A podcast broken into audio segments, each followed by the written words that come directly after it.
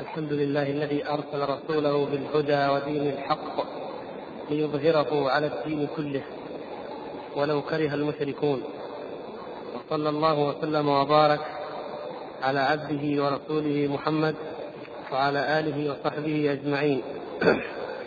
وبعد فكما تعلمون أيها الإخوة بمناسبة الحديث عن الإيمان بالكتب السابقة وذكر ما فيها من تحريف تعرضنا لما فيها من الدلالة على إثبات نبوة نبينا محمد صلى الله عليه وسلم.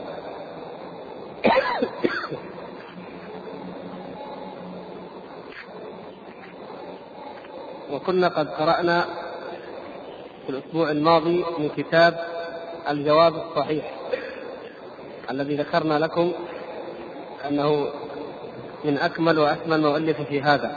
الجواب الصحيح لمن بدل دين المسيح من تأليف شيخ الإسلام ابن تيمية رحمه الله تعالى. ونكمل إن شاء الله الآن شيئا مما أيضا من البشارات المذكورة. كان آخر ما تعرضنا له هو البشارة لأن النبي صلى الله عليه وسلم أو البشارة لإسماعيل بأنه سوف يكثر الله تعالى أمته وأن يده سوف تكون فوق الجميع. وقلنا إن هذا لا ينطبق إلا على محمد صلى الله عليه وسلم. ثم يذكر رحمه الله تعالى بشارات أخرى. جعلنا في هذا هذا اليوم إن شاء الله نأتي على بعض منها وهي كثيرة. وبإذن الله تعالى الأسبوع القادم وسيكون من رمضان. نسأل الله سبحانه وتعالى أن يبلغنا وإياكم رمضان وأن يتقبل منا. هنالك إن شاء الله وهو شهر القرآن. نبدأ في ذكر ما معنى الإيمان بالقرآن الذي هو في نفس موضوعنا في الكتاب إن شاء الله. فيقول رحمه الله 30 14 يقول وقال داود في الزبور هنا كلمة الزبور يقصد بها شيخ الإسلام رحمه الله مزامير داود الموجودة في التوراة باسم المزامير مزامير داود قال سبحوا الله تسبيحا جديدا وليفرح بالخالق من اصطفى الله له أمته وأعطاه النصر وسدد الصالحين منهم بالكرامة. يسبحونه على مضاجعهم ويكبرون الله بأصوات مرتفعة بأيديهم سيوف ذات شفرتين لينتقم بهم من الأمم الذين لا يعبدونه هذا نص الكلام الذي في التوراة في ضمن ما ينسب إلى داود عليه السلام. سبحوا الله تسبيحا جديدا. وليفرح بالخالق من اصطفى الله له أمته. من الذي يفرح بالخالق؟ من اصطفى الله له أمته وأعطاه النصر وسدد الصالحين منهم بالكرامة يسبحونه على مضاجعهم ويكبرون الله بأصوات مرتفعة بأيديهم سيوف ذات شفرتين لينتقم بهم من الأمم الذين لا يعبدونه. يقول شيخ الإسلام رحمه الله وهذه الصفات إنما تنطبق على صفات محمد صلى الله عليه وسلم وأمته. فهم الذين يكبرون الله بأصوات مرتفعة.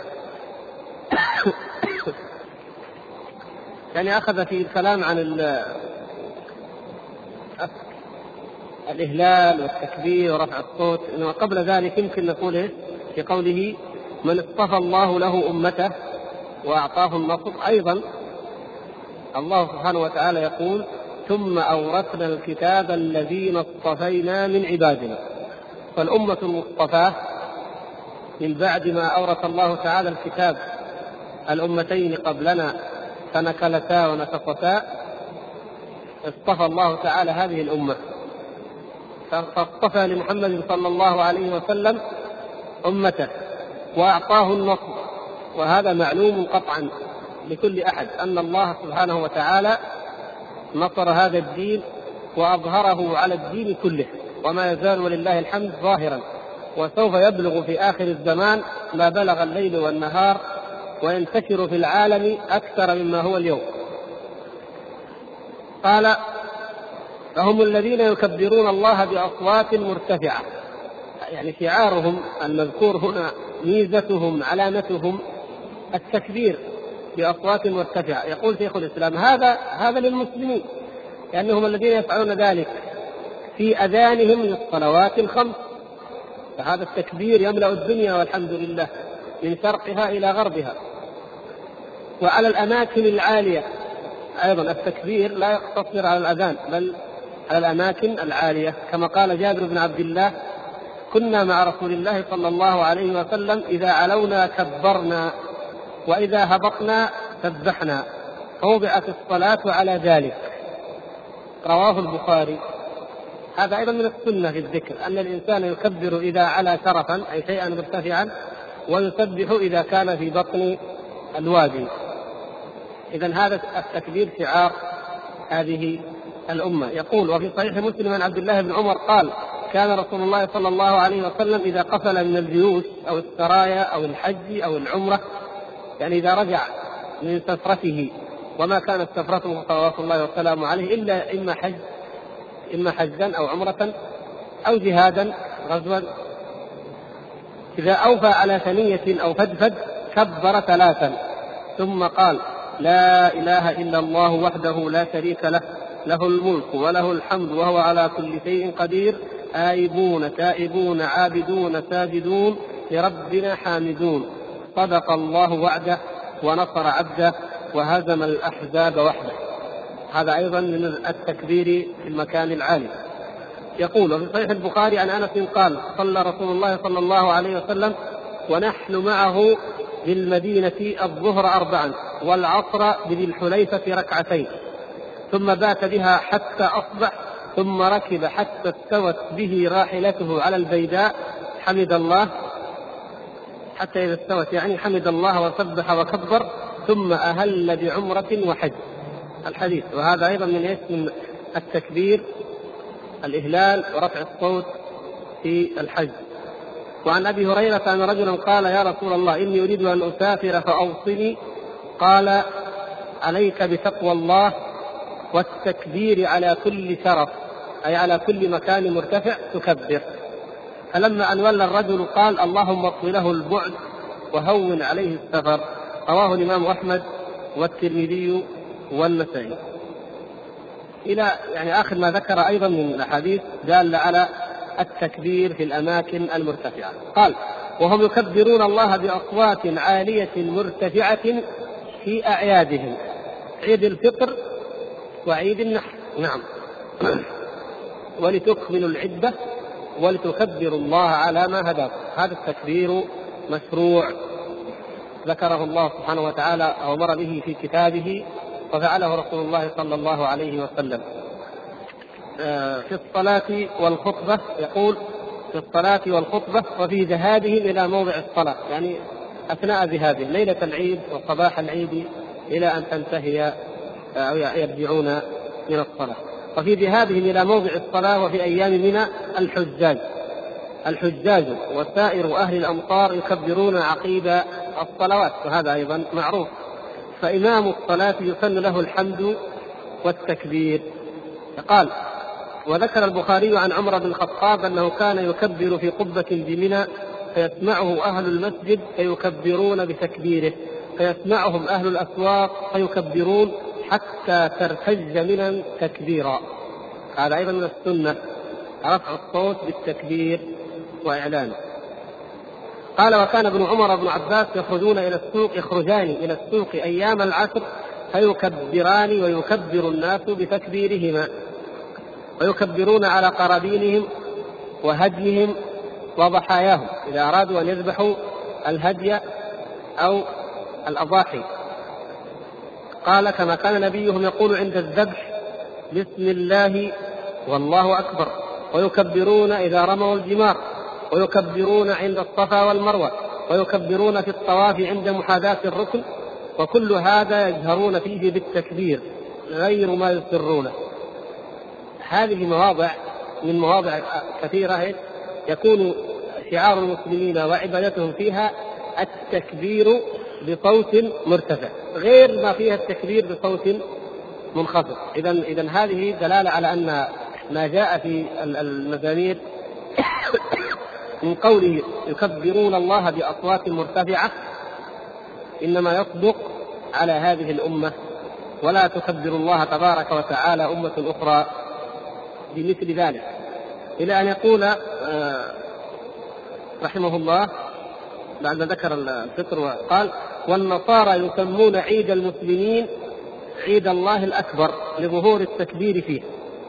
يعني حتى النصارى يوافقون المسلمين على تسميته بالعيد الأكبر أو عيد الله الأكبر. ويقول ليس هذا لأحد من الأمم لا لأهل الكتاب لا أهل الكتاب ولا غيرهم غير المسلمين. وإنما كان موسى يجمع بني إسرائيل بالبوق. والنصارى شعارهم الناقوس. انظروا كيف هذا الفضل العظيم من الله سبحانه وتعالى. لم يجعل لنا بوقا كبوق اليهود ولا ناقوسا كناقوس النصارى بل شرع لنا التكبير وميزنا به. قال وأما تكبير الله بأصوات مرتفعة فإنما هو شعار المسلمين فإن الأذان شعار المسلمين وبهذا يظهر تقصير من فسر ذلك بتلبية الحج. يعني التكبير أعم. وفي الصحيحين عن أنس عن النبي صلى الله عليه وسلم أنه كان إذا غزا أقواما لم يغزو حتى يصبح. فإن سمع أذانا أمسك وإن لم يسمع أذانا أغار بعدما يصبح. وفي لفظ مسلم كان يغير إذا طلع الفجر وكان يستمع الأذان. فإن سمع أذانا أمسك والا أغار. فسمع رجلا يقول الله أكبر الله أكبر. فقال رسول الله صلى الله عليه وسلم على الفطرة. ثم قال في أذانه الرجل أشهد أن لا إله إلا الله. فقال خرجت من النار. وعن عصام المزني قال كان النبي صلى الله عليه وسلم إذا بعث السرية يقول إذا رأيتم مسجدا أو سمعتم مناديا فلا تقتلوا أحدا. رواه أحمد وأبو داود والترمذي وابن ماجه. إذا هذه أيضا من العلامات الدالة على فضل وشرف التكبير وأنه علامة الإسلام هو علامة الإسلام. فالنبي صلى الله عليه وسلم كان إذا أراد أن يغزو قوما يبيتهم يبيت قريبا منهم ولا يغزوهم إلا في الصبح صباحا. فإن سمع أذانا أمسك. إذا هؤلاء؟ مسلمون. إذا أذن المؤذن مسلمون وإن لم يؤذن المؤذن فيقاتلهم. وهذا أحد الأدلة على قتال من امتنع عن بعض شعائر الإسلام الخارجين عن بعض شريعة الإسلام. وهذا معروف اظن لديكم لا, لا بأس نذكره. يعني إذا اتفق أهل قريه على أنهم لا يؤذنون يقاتلون وإن كانوا يصلون. إذا اتفقوا على أنهم لا يقيمون إذا اتفقوا على أنهم لا يصلون مثلا الكسوف أو العيدين فإنهم يقاتلون. لو اتفقوا على أن لا يصلوا ركعتي الفجر الركعتين قبل صلاة الفجر أيضا يقاتلون على قول كثير من العلماء. إذا لماذا؟ هذه شعائر ظاهرة لا بد أن تقام. فلا بد أن يؤذن المؤذن ولا بد أن يصلي الناس في المساجد لتكون هذه البلدة بلدة مسلمة حقا. فإن صلوا نفاقا أو رياء أو ما يهم لا المهم عندنا هو أن يتحقق ذلك الإعلان والإشعار والإظهار بإظهار تكبير الله سبحانه وتعالى وإظهار توحيده. فإن لم يظهر ذلك فهؤلاء قوم مستحقون للغزو مستوجبون للجهاد لأن يقاتلوا حتى يرجعوا إلى ما تركوا من دين الله سبحانه وتعالى. هذا إذا كانوا إذا كنا لا نعلم هل أسلموا أم لا نعلم أنهم إذا أذنوا أسلموا. هذا معلوم. وإن كانوا مسلمين لكن تواطؤوا واتفقوا على ترك شعيرة.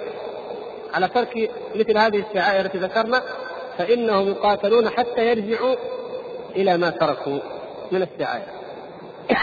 كذلك إذا إذا استحل قوم الربا حتى أعلنوه وأظهروه وفشى بينهم يجب أن يقاتلوا حتى يتركوه. إذا أعلنوا بالزنا إذا شربوا الخمور وأباحوها وأصبحوا يتبايعون بها يبيعونها ويشربونها يجب قتالهم يجب على المسلمين أن يجاهدوهم وأن يقاتلوهم لأنهم خارجون عن شريعة محمد صلى الله عليه وسلم. في هذا الشيء فلا يرجعون لا يرفع عنهم السيف أو المقاتلة حتى يرجعوا إلى تحريم ما حرم الله ورسوله أو إلى حل ما حله الله ورسوله كما لو اتفقوا على تحليل على أن يحرموا شيئا حله الله.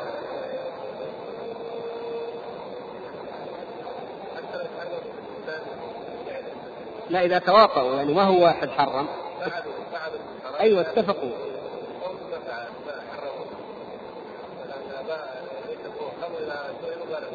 هو فرق بين أن أن أناسا يشربون الخمر. لكن إذا أظهروه ما يحتاج يقول لهم. إذا أظهروه حتى أصبحوا يبيعونه ويشترونه في أي مكان يشتري الإنسان يشرب عادي. هذا واضح. المقصود مثل هذا ما يحتاج. ما هو كلهم يقولون حرام ما هو صحيح. أصلا إذا وصلت المجاهرة إلى هذا الحد فما ما تلقاهم كلهم يقولوا حرام. يعقل من متفقون إنه حرام ويجاهرون بإباحته. مستحيل لكن ما مدى الاستحلال هذا شيء آخر. إنما يجب على المسلمين أهل العلم والإيمان أن ينذروهم بأن يتركوا هذا الذنب فإن تركوه الحمد لله. وإن لم يتركوه وجب جهاده هذا شيء. يعني إحنا نحن حبينا نذكرها بهذه المناسبة وشيخ الإسلام رحمه الله فصل ذلك تفصيلا شافيا وافيا في الفتوى المشهورة التي أفتى فيها بوجوب قتال من؟ ها؟ التتار احسن نعم. فراجعوها بارك الله فيك. قال وكذلك قوله في كلام داوود في المزامير الزبور قال بأيديهم سيوف ذات سفرتين. يقول وهي السيوف العربية التي بها فتح الصحابة وأتباعهم البلاد. ولا يعرف أن أمة من الأمم جاهدت في سبيل الله تعالى بالسيف كما جاهدت أمة الإسلام. لو رأيتم كيف من بعد طالوت من بعد أن بعث الله تبارك وتعالى طالوت ملكا على بني إسرائيل وذهب وكان من جنده جالوت آه، داود وقتل داود جالوت. من ذلك الحين ذلك الزمن ما عرف أن قوما جردوا السيوف لذات الله وفي سبيل الله عز وجل. إنما وقع الانحراف صارت فتن وحروب لكن يحارب أهل بدعة أو أهل كفر كما كان النصارى بعد أن اعتنقوا التثليث والرهبانية وأشباهها يقاتلون غيرهم وإن كان قتالا دينيا لكنه على غير الحق بالباطل. حتى كان يوم بدر. فلعل في هذا المناسبة والله تعالى أعلم أن عدة أصحاب بدر كانوا مثل أصحاب نعم سبحان الله 300 وبضعة عشر رجلا. فيعني هذا إحياء لذلك الجهاد القريب. قال ويسبحونه يسبحونه على مضاجعهم. قال رحمه الله بيان لنعت المؤمنين الذين يذكرون الله قياما وقعودا وعلى جنوبهم. ويصلي الفرض أحدهم قائما فإن لم يستطع فقاعدا فإن لم يستطع فعلى جنب فلا يتركون ذكر الله تعالى بحال. أما في حال القدرة فإنهم يذكرون يكون التسبيح على ظاهره أي يقولون سبحان الله والتسبيح ليس خاصا بقوله سبحان الله إنما إذا قلنا يسبح الله يعني يذكر الله. يسبح ويحمد ويهلل ويكبر ويحوقب إلى آخره. هذا كله يسمى تسبيحا. وأما إن كان المقصود الصلاة فقط فإن هذه الأمة تصلي الذي الذي يعجز عن القيام أو في النوافل مثلا هذا الإنسان يصلي هذه الأمة يصلي المصلي منها قاعدا وعلى جنب أيضا. فهذا دليل أنها في كل أحوالها تذكر الله. فقال يسبحونه على مضاجعهم. يقول فلا يتركون ذكر الله بحال بل يذكرونه حتى في هذه الحال. ويصلون في البيوت على المضاجع بخلاف أهل الكتاب. لماذا؟ لماذا قال بخلاف أهل الكتاب؟ لأنهم لا يصلون إلا في البيع أو الكنائس. نعم. وهذا من خصائص هذه الأمة وجعلت لي الأرض مسجدا وطهورا فحيثما أدركت الصلاة أي أحد من أمتي صلى. قال والصلاة أعظم التسبيح كما في قوله تعالى فسبحان الله حين تمسون وحين تصبحون وله الحمد في السماوات والأرض وعشيا وحين تظهرون. وقوله فسبح بحمد ربك قبل طلوع الشمس وقبل غروبها. وفي الصحيحين عن جرير بن عبد الله قال كنا جلوسا عند رسول الله صلى الله عليه وسلم إذ نظر إلى القمر ليلة البدر فقال إنكم سترون ربكم كما ترون هذا القمر لا تضامون في رؤيته فإن استطعتم ألا تغلبوا على صلاة قبل طلوع الشمس وقبل غروبها قال ومن آناء الليل فسبح وأطراف النهار لعلك ترضى. قرأ الآية. وهذا معنى قول داود سبحوا الله تسبيحا جديدا. يعني التسابيح التي شرعها الله جديدا كالصلوات الخمس التي شرعها للمسلمين جديدا يقول رحمه الله ولما أقامها جبريل للنبي صلى الله عليه وسلم قال هذا وقتك ووقت الأنبياء قبلك. فكان الأنبياء يسبحون في هذه الأوقات. وذلك هو التسبيح المتقدم والتسبيح الجديد للمسلمين كما يدل عليه سائر الكلام. يعني لما يقول سبحوا الله تسبيحا جديدا معناه غير التسبيح القديم. فيقول شيخ الإسلام رحمه الله إن التسبيح الجديد هو الصلاة والتسبيح القديم هو ما كان يسبحه الأنبياء في أوقات الصلاة. لكن هذا التسبيح الجديد المضمون واحد الهدف واحد تسبيح الله عز وجل. لكن الصلاة جديدة. لم تفرض بهذه الهيئة والكيفية وتشرع إلا لهذه الأمة. قال ولا يمكن أن يكون ذلك للنصارى. هذه الصفة لا يمكن أن تكون للنصارى. لماذا؟ قال لأنهم لا يكبرون الله بأصوات مرتفعة. وهذا معلوم. ولا بأيديهم سيوف ذات شفرتين لينتقم الله بهم من الأمم. بل أخبارهم تدل على أنهم كانوا مغلوبين مع الأمم ولم يكونوا يجاهدونهم بالسيف. بل النصارى قد تعيبوا من يقاتل الكفار بالسيف. كانوا مغلوبين مع الأمم الحواريون وتلاميذهم الذين آمنوا بالمسيح عليه السلام وكانوا على التوحيد كانوا مغلوبين في حكم الدولة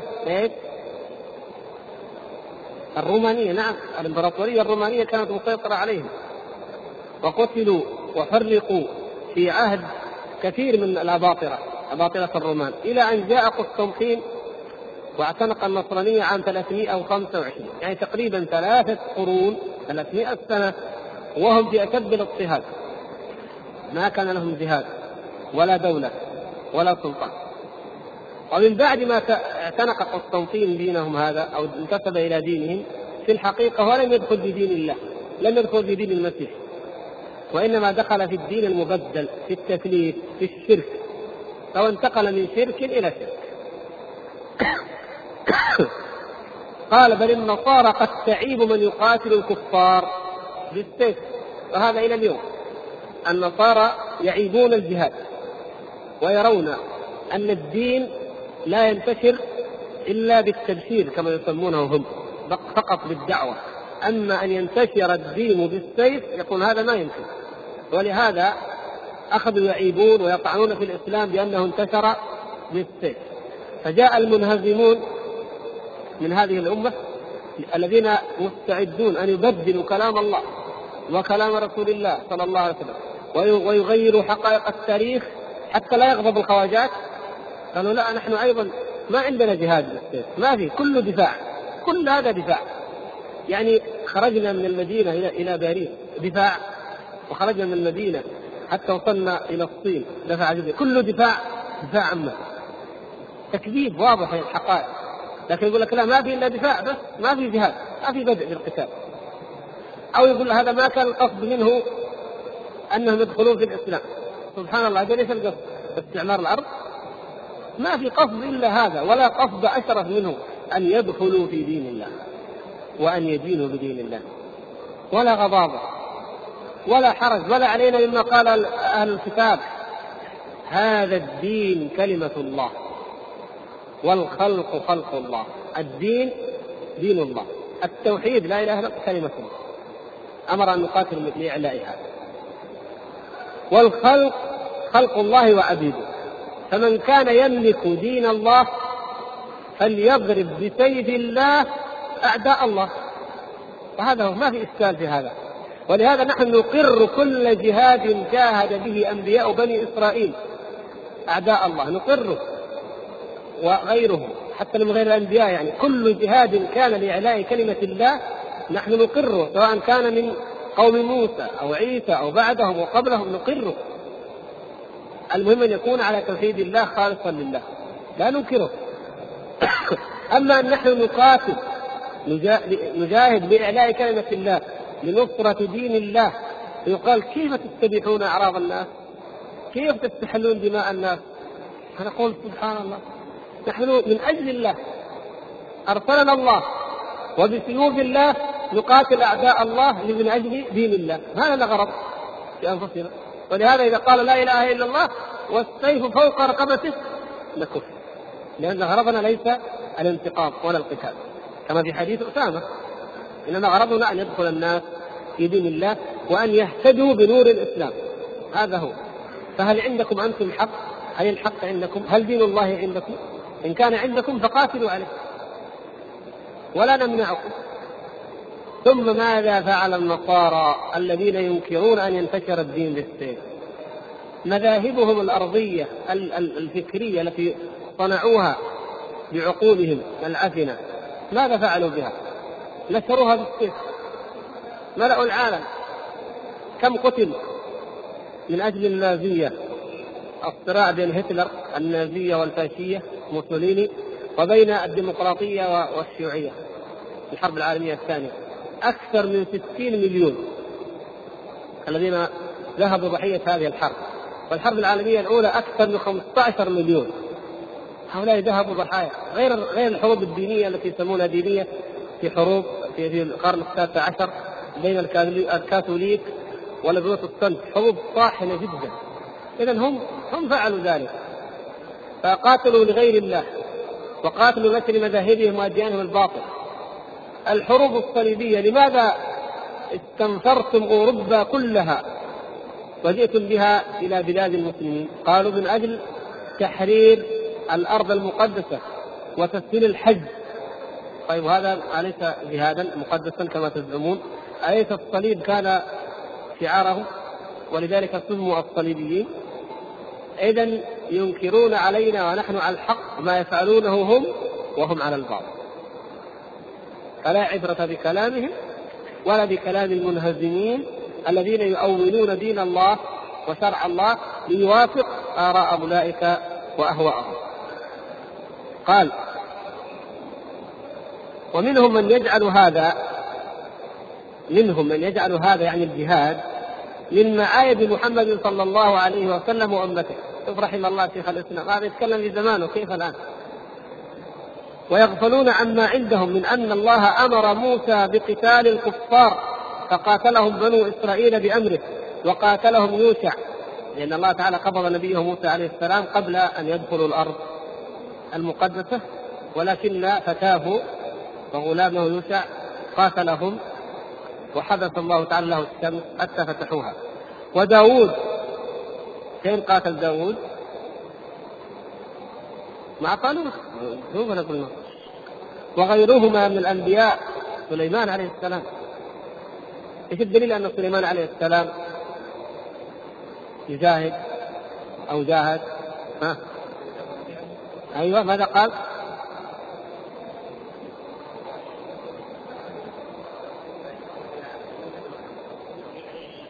نعم فلنأتينهم بجنود لا قبل لهم بها طيب هذا معناه إيش؟ اما أن يأتوا مسلمين وإلا جاهدناهم. نعم. قال وإبراهيم الخليل قاتل لدفع الظلم عن أصحابه.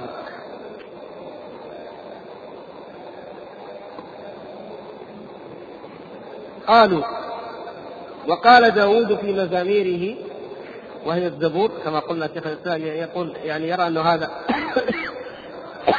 قال من أجل هذا بارك الله عليك. بشارة أخرى. قال من أجل هذا بارك الله عليك إلى الأبد. فتقلد أيها الجبار بالسيف لأن البهاء لوجهك والحمد الغالب علي الغالب عليك. والحمد ولأن الحمد الغالب عليك. اركب كلمة الحق وسمة التألف فإن ناموسك وشرائعك مقرونة بهيبة يمينك. وسهامك مسنونة والأمم يخرون تحتك. قالوا فليس متقلد السيف من الأنبياء بعد داود سوى محمد صلى الله عليه وسلم وهو الذي خرت الأمم تحته وقرنت شرائعه بالهيبة كما قال صلى الله عليه وسلم نصرت بالرعب مسيرة شهر. فقد أخبر داود أن له ناموسا وشرائع وخاطبه بلفظ الجبار. قال إيش؟ تقلد أيها الجبار بالسيف إشارة إلى قوته وقهره لأعداء الله بخلاف المستضعف المقهور. آه، المسيح عليه السلام كان مستضعفا. ولذلك لما تألبوا عليه وأرادوا أن يطلبوه رفعه الله إليه فما كان في يده حول ولا قوة. قال وهو صلى الله عليه وسلم نبي الرحمة ومع ذلك نبي الملحمة. يعني نبي المرحمة ونبي الملحمة أيضا. فهو قد جاء بغاية الرحمة وأيضا بغاية القوة. قال وأمته أشداء على الكفار رحماء بينهم. أذلة على المؤمنين أعزة على الكافرين. وهم أيضا صلى الله عليه وسلم وأمته ليست رحمتهم خاصة بهم بل هم أيضا أرحم الناس بالناس. يعني في رحمة النبي صلى الله عليه وسلم وأمته لأعدائهم بالقتال لا نجد مثل ذلك. كما في حديث بريدة وغيره أن لا تقتلوا وليدا ولا امرأة ولا شيخا كبيرا ولا تحرقوا نخلا ولا شجرا. سبحان الله. هذه الرحمة فين توجد؟ الآن انظروا الآن العالم المسمى العالم المتطور وتحكمه الاتفاقيات كما تسمى. أشد أنواع الفتك تستخدم وتدمر كل شيء. هيروشيما ونجازاكي وغيرها هذه لما دمرت. هذا الكلام قديم قديم مر عليه أكثر من 45 سنة. هذا يقول الآن اخترع من وسائل الفك والدمار شيء رهيب جدا. ومع ذلك الأسماك إلى الآن ما تزال متضررة من آثار تلك القنبلة وغيرها. وسائل الدمار والفك والحرب الجرثومية يراد أن تستخدم في المستقبل القريب ومما يشاع من الأسرار العسكرية ويقال إن سبب أو من أسباب تخفيف الرؤوس النووية والقوى النووية في العالم وسحبها أو سحبها أن الحرب القادمة ستكون حربا جرثومية. لا يحتاج فيها إلى هذه الآلات وإلى الرصاص وإلى الفولاذ لأنهم يصنعون دبابات ضخمة. فيصنعون في المقابل صواريخ مضادة للدبابات. تضرب الفولاذ تذيبه. طائرات وكذلك مضادات للطائرات. كل شيء. الحرب الجرثومية من أخطر أنواع الحروب. لأنها هذه الجراثيم تسلط على أي امه من الأمم فتدمرها تدميرا. ويمكن قرأتم مما يقال أن جراثيم الإيدز هذا المرض الخبيث الذي انتشر عندهم كانت تحضر في المعمل بغرض الحرب الجرثومية. هذا مما نسخ لكن الله تعالى أراد أن تتسرب فتنتشر فأشهروا المرض. وإلا كانوا يريدون أن يخفوه. حتى جراثيم الجدري. جراثيم الجدري قضي عليها تقريبا في العالم كله يحتفظون في أمريكا وغيرها بنوع من الجراثيم يربونها حتى لا تموت بالمرة ليوم ما. يريدون أن يحاربوا أي أمم من الأمم يسلطون عليها البدع وشيء كثير. هذا يعني الهندسة الوراثية كما تسمى الهندسة الجينية. وهذه أنواع نوع خطير أيضا من أنواع الحرب لأنها تؤدي إلى دمار الجنس الإنساني عن طريق الخلل الذي يحدث في الجينات في ناقلات الوراثة. فيعني تولد الأجيال كلها ممسوخه مشوهة. وقد استخدموا شيئا من ذلك الحرب العالمية الثانية. ولذلك الغازات المحرمة هذه. استخدموا مع النازيين أو استخدم النازيون كما يقولون لكن الحقيقة الطرفين استخدموها. نوع من القنابل إذا رميت آه، أو نوع من العقاقير. الجنود الذين آه، يصابون بها تقصر لديهم وتتكون لديهم الهرمونات النسائية فيتحولون إلى إناث أو شبه إناث والعياذ بالله. وهكذا أنواع صور من الدمار الرهيب الذي لا يكاد يصدق ينادي ويجعجع به هذا العالم الذي يدعي الحرية والتقدم والتحضر. فهذه الأمة هي أرحم الناس بالناس. إن في السلم وإن في الحرب على حد سواء قال بخلاف من كان ذليلا للطائفتين من النصارى المقهورين مع الكفار أو كان عزيزا على المؤمنين من اليهود. يعني النصارى كانوا مقهورين من الطرفين للطائفتين. أو كان عزيزا على المؤمنين من اليهود بل كان مستكبرا كما جاء كلما جاءهم رسول بما لا تهوى أنفسهم كذبوا فريقا وقتلوا فريقا. فريقا كذبتم وفريقا تقتلوا. عزة اليهود جعلوها على إخوانهم. المؤمنين وهذا موجود باليهود دائما. إذا قويت طائفة من طوائف اليهود أو استطالت فإنها تجعل عزتها على بقية اليهود أولا قبل البدء بأي شعب حتى قيل أنه اليهود في ألمانيا هم الذين دمروا اليهود الألمان بحجة أن النازية أو الإعاز إلى هتلر كأنه تحميل هؤلاء تحميل قتلهم لما يسمى النازية هتلر وألمانيا لمكتب اليهود الآخرين. كما تعلمون ألمانيا الغربية تدفع إلى اليوم ديات أولئك. مع أن العالم كله صار فيه فتن وقتل ودمار وحروب ما حد يدفع دية أحد. لكن لأن أولئك المجرمين. دفعوا بطوائف من أبنائهم فقتلوا. ثم جاءوا يقبضون ثمنهم ويظل هذا الثمن يدفع إلى يوم القيامة. يريدون أن يبقى كذلك. فأول ما يظهر اليهود عزهم عليه يظهرونه على بني جنسهم. وهذا شأنهم تحسبهم جميعا وقلوبهم شتى عياذا بالله. المقصود قال أيضا في أحد مزامير داود قال إن ربنا عظيم محمود جدا. وفي ترجمة إن إلهنا قدوس يعني قدوس أو محمود. ومحمد قد عم الأرض كلها فرحا. قالوا فقد نص داود على اسم محمد صلى الله عليه وسلم وبلده وسماها قرية الله وأخبر أن كلمته تعم الأرض كلها. قال شيخ الإسلام رحمه الله قلت تقدم في الحديث الصحيح لما قيل لعبد الله بن عمرو وروي أنه عبد الله بن سلام في غير البخاري أخبرنا ببعض صفة رسول الله صلى الله عليه وسلم في التوراة فقال إنه لموصوف في التوراة ببعض صفته في القرآن وذكر صفته موجودة في نبوة أشعياء وليست موجودة في نفس كتاب موسى. وتقدم أن لفظ التوراة يقصدون به جنس الكتب التي عند أهل الكتاب وكذلك ما يوجد كثيرا من قول كعب الأحبار وغيرهم من ينقل عن أهل الكتاب. قرأت في التوراة إنما يريدون به جنس الكتاب الذي عند أهل الكتاب لا يخصون بذلك كتاب موسى. هذا إلى الآن معروف الاصطلاح. إذا قالوا التوراة لا يعنون به الأسفار الخمسة فقط. بل كل ما هو ما يسمى العهد القديم. فكعب الأحبار لما يقول وجدت في التوراة أو قرأت فيها مثلا أو وهب بن منبه أو أي واحد من يقرأ لا يقصد أنه فقط في الأسفار الخمس أو إنما في مجموعها. فيقول عندما قال إنه لموصوف في التوراة ببعض صفته في القرآن وأنها موجودة في نبوة أشعياء.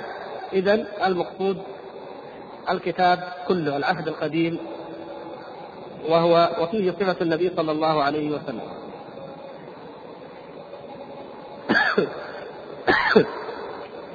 استطرد في بيان معنى ذلك ثم قال قال وقالوا في داود قال داود في مزموره لترتاح البوادي وقراها. ولتصر أرض قيدار بروجا وليسبح سكان الكهوف ويهتفوا من قلل الجبال بحمد الرب ويذيعوا تسابيحه في الجزائر. لترتاح البوادي وقراها أو لترتاح كان صيغه الأمر. ولتصر أرض قيدار مروجا وليسبح سكان الكهوف ويهتفوا من قلل الجبال بحمد الرب ويذيعوا تسابيحه في الجزائر قال قالوا فلمن البوادي من الأمم سوى أمة محمد صلى الله عليه وسلم؟ البوادي لمن؟ معروف الأمة الأمة البادية هم العرب. قال ومن قيدار؟ سوى ابن إسماعيل جد رسول الله صلى الله عليه وسلم قيدار أو قيدار هذا من من ابن إسماعيل. ومن سكان الكهوف وتلك الجبال سوى العرب. وهم الذين نشروا التسبيح في الجزائر. عم الأرض عم تسبيحهم الأرض جميعا. قالوا وقال داود في مزمور له ويجوز من البحر إلى البحر ومن لدن الأنهار إلى منقطع الأرض. وبحر أهل الجزائر بين يديه. ويلحس أعداؤه التراب. ويسجد له ملوك الفرس وتدين له الأمم بالطاعة والانقياد. ويخلص البائس المضطهد ممن هو أقوى منه. وينقذ الضعيف الذي لا ناصر له.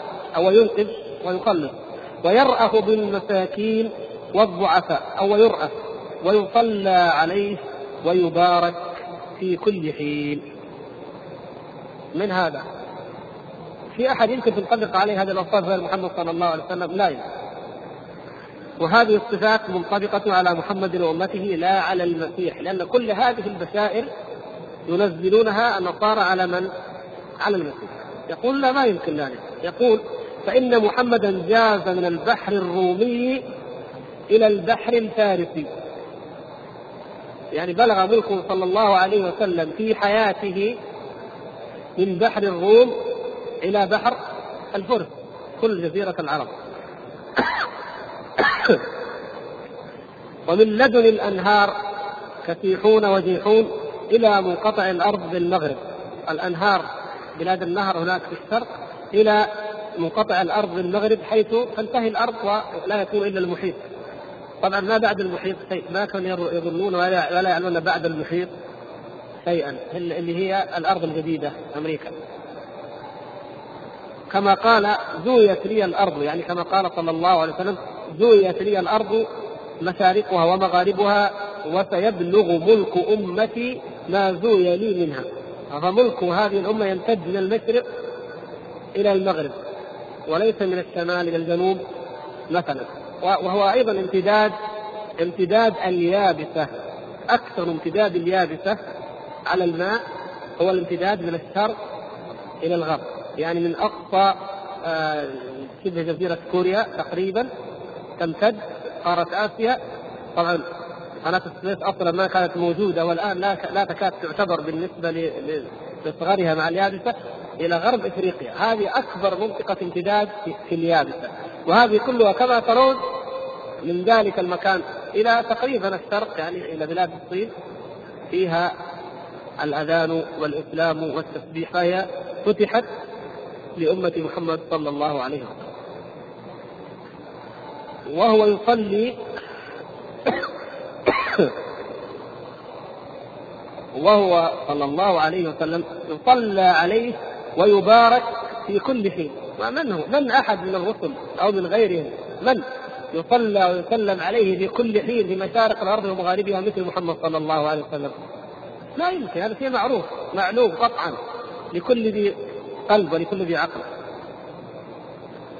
قال في كل صلاة من الصلوات الخمس وغيرها في غير الصلوات يقول كل من أمته اللهم صل على محمد وعلى آل محمد وبارك على محمد وعلى آل محمد فيصلي ويبارك عليه. قال وقد خرت أهل الجزائر بين يديه. قال أهل جزيرة العرب دانوا للإسلام. وأهل الجزيرة التي بين الفرات ودجلة معروفة هي اسمها الجزيرة إلى اليوم لأنها بين النهرين. يلتقيان في ما يسمى شق العرب ينفرقان يعني يأتان من تركيا. ما بينهما يسمى الجزيرة لأن النهر الشرقيه من ها هنا دجله والفرات من ها هنا. فهي بين النهرين.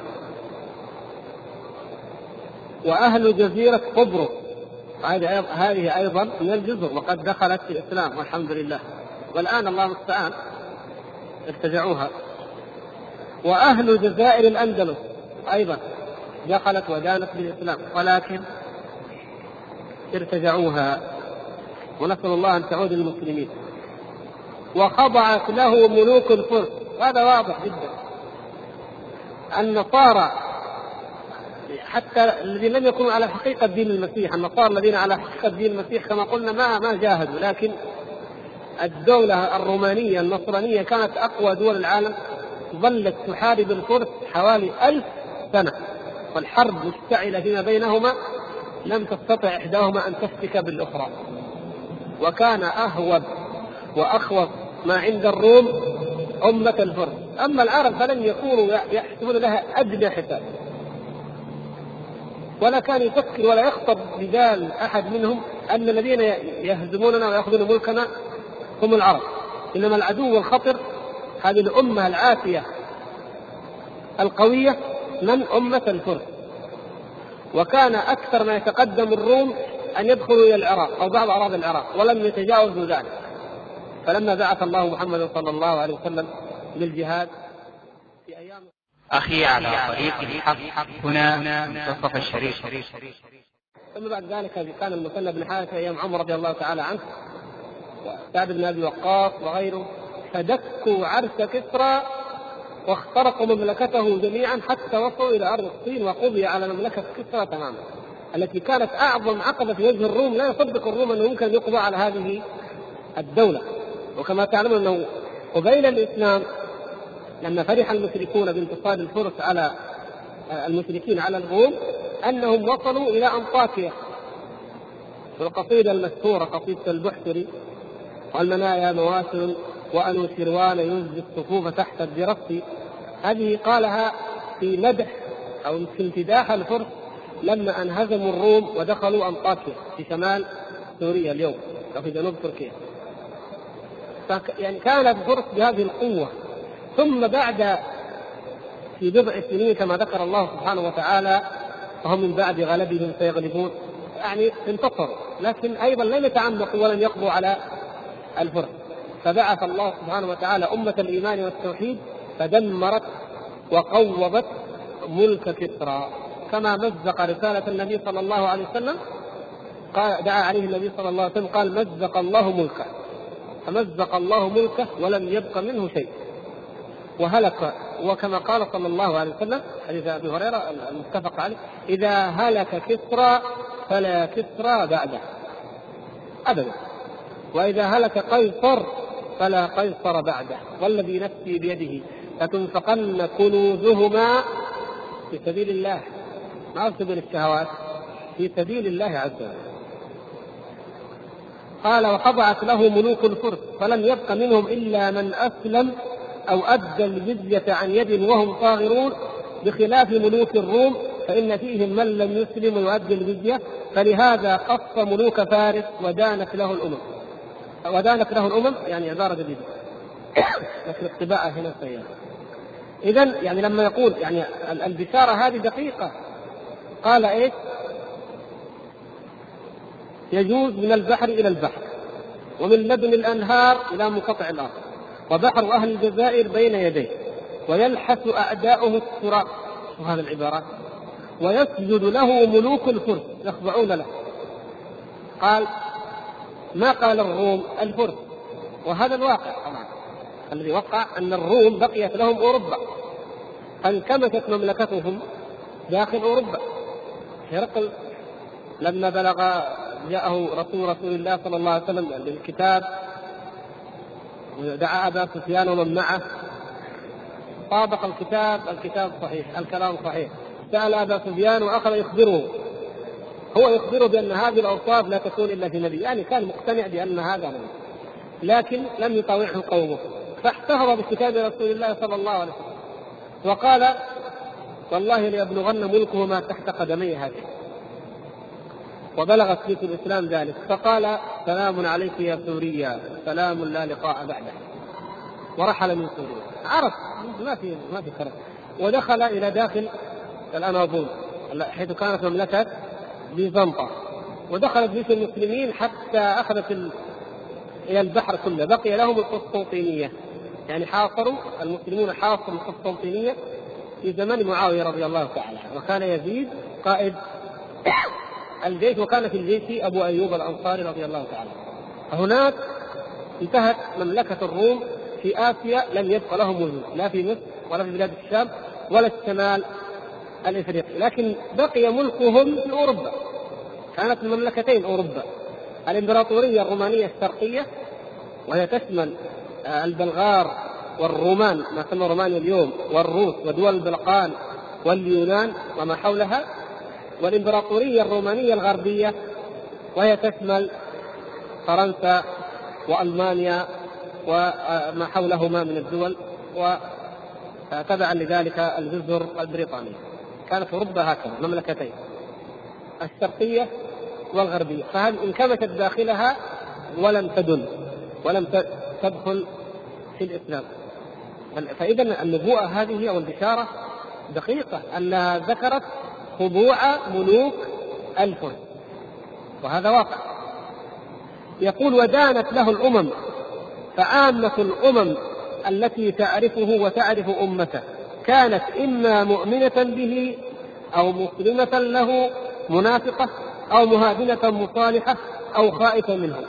كل الأمم طبعا ما في كلام. كل الأمم دانت له صلى الله عليه وسلم. إما أنها أسلمت كما أسلم أكثرهم الحمد لله. وإما نافقت كالمجوس الفرس مثلا كثير منهم دخلوا نفاقا. لكن المهم قهروا وذلوا. أو مهادنة. بلاد الصين وما حولها دفعوا الجزية وهادنوا.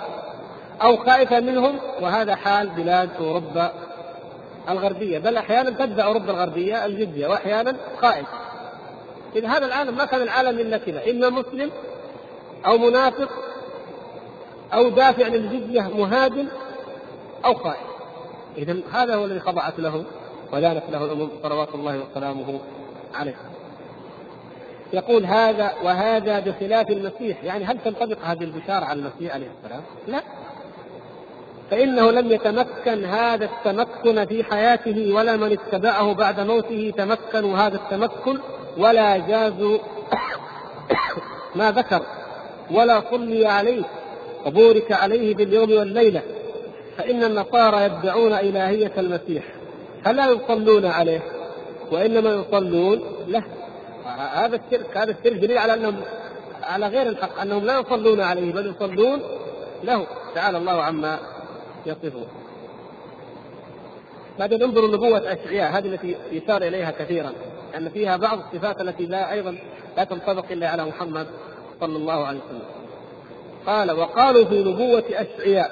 قال أشعياء فقيل لي قم. نظارا أو نظارا. فانظر ماذا ترى. قم نظارا. قم يعني انظر. فانظر ماذا ترى. فقلت أرى راكبين مقبلين. أرى راكبين مقبلين. أحدهما على حمار والآخر على جمل. يقول أحدهما لصاحبه سقطت بادل وأصحابها للمنحر. هذا أشعياء. طبعا قبل المسيح عليه السلام قال يذكر نبوات أشعياء كثيرة جدا. وأخباره مشهورة عندهم. قال فقيل لي قم يعني كأن الله سبحانه وتعالى خاطب أشعياء. قال له قم يا أشعياء فانظر انظر تأمل ماذا ترى فقال أرى راكبين مقبلين. راكبين قادمين مقبلين. أحدهما على حمار الأول راكب على حمار والآخر على جمل. يقول أحدهما للآخر سقطت بابل وأصحابها للمنحر أو للمنحر إذا كان محسوب للذنب قالوا فراكب الحمار هو المسيح.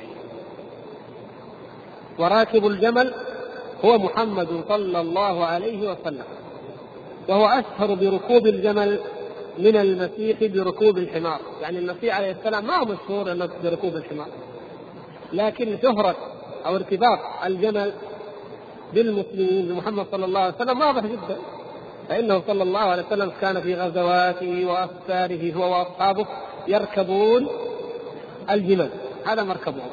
فالراكب صاحب الجمل ما يمكن أن يفسر في أحد من الأنبياء ولا سيما إذا قلنا اثنين يعني ما في إلا محمد والمسيح إلا أن يكون عيسى صاحب الحمار ومحمد صلى الله عليه وسلم صاحب الجمل.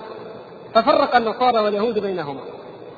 النصارى بالذات آمنوا براكب الحمار وكفروا براكب الجمل. سبحان الله. وأشعياء يقول راكبين وكلامهما واحد ويتخاطبان وكلاهما أمره الله أن ينظر إليهما وهما قادمان قال وبمحمد صلى الله عليه وسلم سقطت بابل. بابل معروف. ذكرى بابل عند أهل الكتاب مؤلمة جدا. لأن ملك المجوس ملك الفرس سبى اليهود وأثرهم في بابل التي في أول ما ذكر من التوراة أن الله تعالى جعلها أول مدينة عمرت وكثرت وانتشرت. ثم لما اختلفت ألسنتهم بلبلهم الله كما يقول فسميت بابل هكذا في التوراة. المهم هذه بلدة قديمة. وهي إلى الآن كما يقول من أشهر يعني أو أقدم الآثار في العالم كله. مدينة بابل. وذكرها الله تبارك وتعالى في القرآن ولا لا؟ في إيش؟ أيوه في قصة الملكين ببابل هاروت وماروت صارت موطن السحر. إذا اجتمع المجوس واليهود في مكان ماذا يكون؟ إلا السحر والشرك والشعوذة. هذا معروف. ومن قديم وأصبح بابل معروفة بذلك. لأن الملكين أنزل فيها ثم اليهود ورثوا ذلك. الثدي البابلي مرتبط في أذهان اليهود بالذلة. يعني كأن بابل رمز للقهر للغصب فإذا سقطت بابل يعني انتهى الشر من العالم. قضي على كل شيء قضي على العدو. من الذي أسقط الله له بابل محمد صلى الله عليه وسلم. المسيح عليه السلام ما خرج من حدود فلسطين حيث دعا. يعني خرج من البيت لحم من إلى إلى الجليل من الجليل قالوا ركب البحر. كله حول هذه المنطقة فقط ولا جاهد أصلا. ولكن جيوش الإسلام فتحت بابل وقضي على كبرياء المجوس إلى الأبد في بابل وفي البيت الأبيض الذي دخله المسلمون. انتهت الصورة الرمز البغيض الكريه رمز الحقد والعداوة لأهل الكتاب. انتهى. فيقول أحدهما لصاحبه سقطت بابل وأصحابها للمنحر أي للنحر للذبح أو للمنخر سقطت بمعنى أنها لم تقم لها قائمة. فالذي أسقط بابل هو محمد صلى الله عليه وسلم. فكيف تكفرون؟ تؤمنون ببعض الكتاب وتكفرون البعض حينما تكفرون؟ بنبوة محمد صلى الله عليه وسلم وهو راكب الجمل وهو الذي أسقط الله على يديه ذلك. آه قال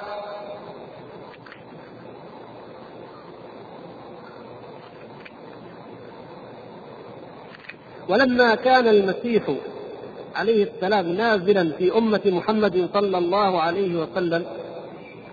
صار بينه وبين محمد من الاتصال ما ليس بينه وبين غير محمد صلى الله عليه وسلم. يعني في مناسبة لطيفة هنا. لما أشعياء؟ أرى الله تعالى أشعياء. أراه محمدا وعيسى. صلوات الله والسلام عليهما. لما بينهما من المناسبة والاتصال. لأن عيسى عليه السلام سينزل آخر الزمان في أمة محمد صلى الله عليه وسلم حكما عدلا يحكم بشريعة محمد صلى الله عليه وسلم. ويكسر الصليب ويقتل الخنزير ويضع الجزية فلا يقبل إلا الإسلام أو السيف في تناسب بينهما. ولهذا قال صلى الله عليه وسلم في الحديث الصحيح الصحيح إن أولى الناس بابن مريم لأنا إنه ليس بيني وبينه نبي. فلذلك هما يعني بينهما من القرابة ما بينهما من القرب.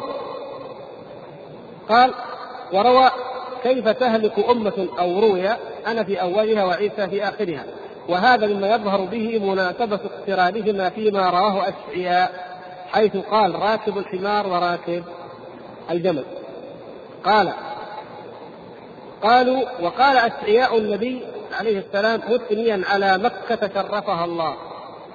ارفعي إلى ما حولك بصرك. يا مكة يعني ارفعي إلى ما حولك بصرك فستبتهجين وتفرحين. من أجل أن الله يصير إليك ذخائر البحرين وتحج إليك عساكر الأمم حتى يعم بك قطر الإبل المؤبلة. وتضيق أرضك عن القطرات التي تجتمع إليك وتساق وتساق إليك كباش مدين ويأتيك أهل سبأ ويسير إليك أغنام قاران ويخدمك رجال مأرب. يريد سدنة الكعبة وهم أولاد مأرب بن إسماعيل. قالوا فهذه الصفات كلها حصلت بمكة وحملت إليها ذخائر البحرين. ما في شك. هذا واضح. وحج إليها أساكر الأمم. كل الأمم يحجون ويقصدون. ما يمكن تنطبق هذه الأوصاف على بلد غير مكة. شرفها الله. وسيقت إليها أغنام. فاران. قال وتساق إليك كباش مدين. مدين في شمال جزيرة العرب بين بلاد العرب وسيناء. مدين تساق إليها كباش مدين إلى أي مكان تساق إلى الآن تحمل هديا إلى هذا البيت هديا بالغ الكعبة. فهذا لا يمكن أحد أن ينكر أن, أن هذا إنما ينطبق على وصف الوصف ينطبق على مكة ولا يمكن أن ينطبق على أي بلد آخر غيرها. ويأتيك أهل سبأ هذا معلوم. أتى إليها أتوا إليها ويأتون. ويسير إليك أغنام فاران. فاران على القول بأن فاران هي البرية ما بين مكة إلى الشام. نعم. أيضا كلها تسار إليها. ولو رأيتم الناس خاصة أيام الحج كيف تسار كيف تسير؟ القوافل من الإبل والبقر والأغنام شيء عجيب جدا لا يساق إلى أي مكان في العالم بمثل هذا العدد. فسبحان الله رب العالمين. ويخدمك رجال معرب أي يصبحون سدنة. قال وقال قالوا وقال أشعياء للنبي صلى الله عليه وسلم معلنا باسم رسول الله صلى الله عليه وسلم إني جعلت أمرك محمدا. يا محمد يا قدوس الرب اسمك موجود من الأبد. قالوا فهل بقي بعد ذلك لزائغ المقال أو لطاعن المجال؟ وقول أشعياء إن اسم محمد موجود من الأبد موافق لقول داود الذي حكيناه أن اسمه موجود قبل الشمس. قال وقال أشعياء قال وقال أشعياء وشهد لهذه الأمة بالصلاح والديانة فأرفع علما لأهل الأرض بعيدا فيصفر إليهم من أقاصي الأرض فيأتون صراعا معروف هذا. المقصود هو إيش؟ البيت الحرام ويأتيه الناس من كل فج عميق. قالوا وقال أشعياء النبي أيضا في مكة قال سيري واهتزي أيتها العاقر التي لم تلدي وانطقي بالتسبيح وافرحي إذ لم تحبلي فإن أهلك يكونون أكثر من أهلي. كأنه يتكلم بلسان القدس. ويقول فإن أهلك يكونون أكثر من أهلي. يعني يقول يعني بأهله بيت المقدس ويعني بالآخر مكة شرفها الله لأنها لم تلد قبل نبينا عليه السلام. ولا يجوز أن يريد بالآخر بيت المقدس لأنه بيت الأنبياء ومعدن للوحي. يعني يقول الآن مدينتان في العالم. مدينة قد ولدت.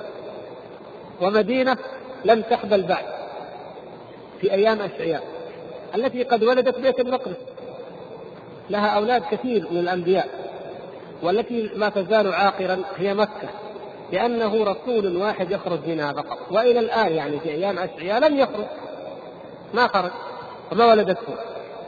فيقول سيري واهتزي أيتها العاقر التي لم تلدي وانطلقي بالتسبيح.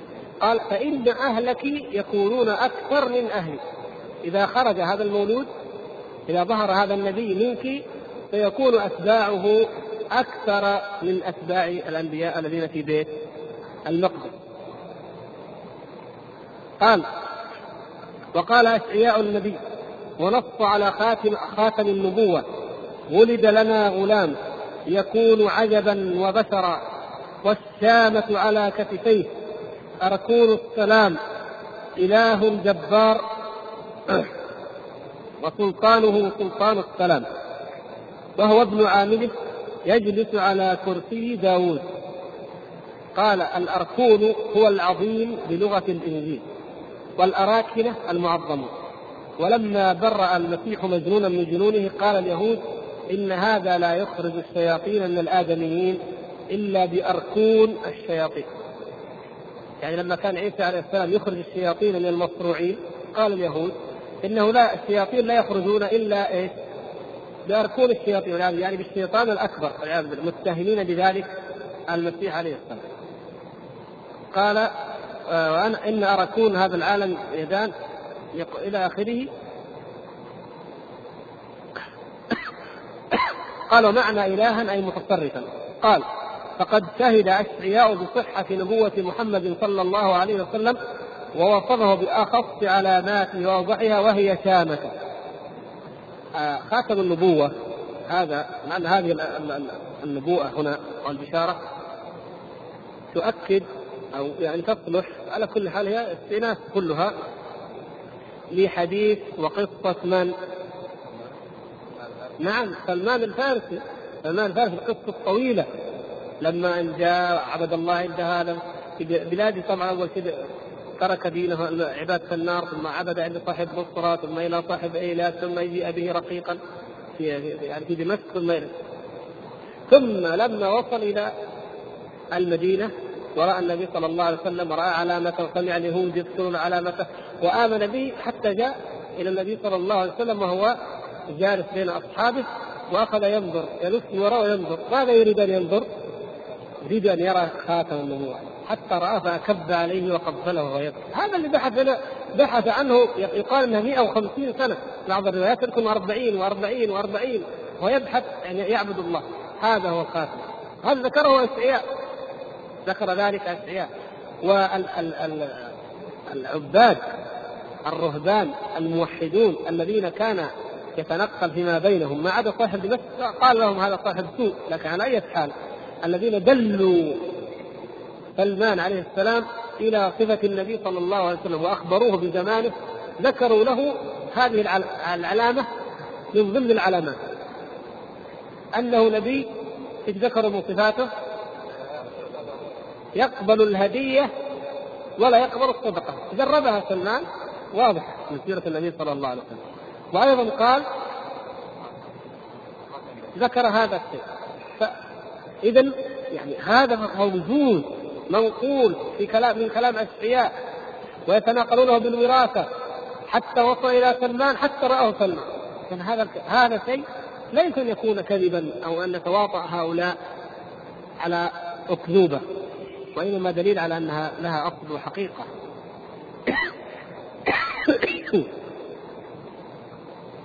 قالوا كثير جدا على كل حال يعني آه، بشارات أشعياء عجيبة جدا. قال أشعياء فتمتلئ البادية والمدن من أولاد قيداق أي إسماعيل ابن إسماعيل هو. يسبحون ومن رؤوس الجبال ينادون. ولا يوجد أمة تسبح وينادون من رؤوس الجبال إلا المسلمين. إذا كان في مكان يطلع واحد منهم إلى أي أعلى شيء ويؤذن. هذا معلوم جدا أنه من صفات المسلمين. يقول هم الذين يجعلون لله الكرامة ويسبحونه في البر والبحر. قال وقالوا وقال أشعياء والمراد مكة يخاطب مكة. أنا رسمتك على كفي وسيأتيك أولادك صراعا ويخرج عنك من أراد أن يخيفك ويخربك. فارفعي بصرك إلى ما حولك فإنهم سيأتونك ويجتمعون إليك. فتسمي باسمي إني أنا الحي. لتلبس الحلل. وتزيني بالإكليل مثل العروس ولتضيقن خراباتك من كثرة سكانك. سبحان الله.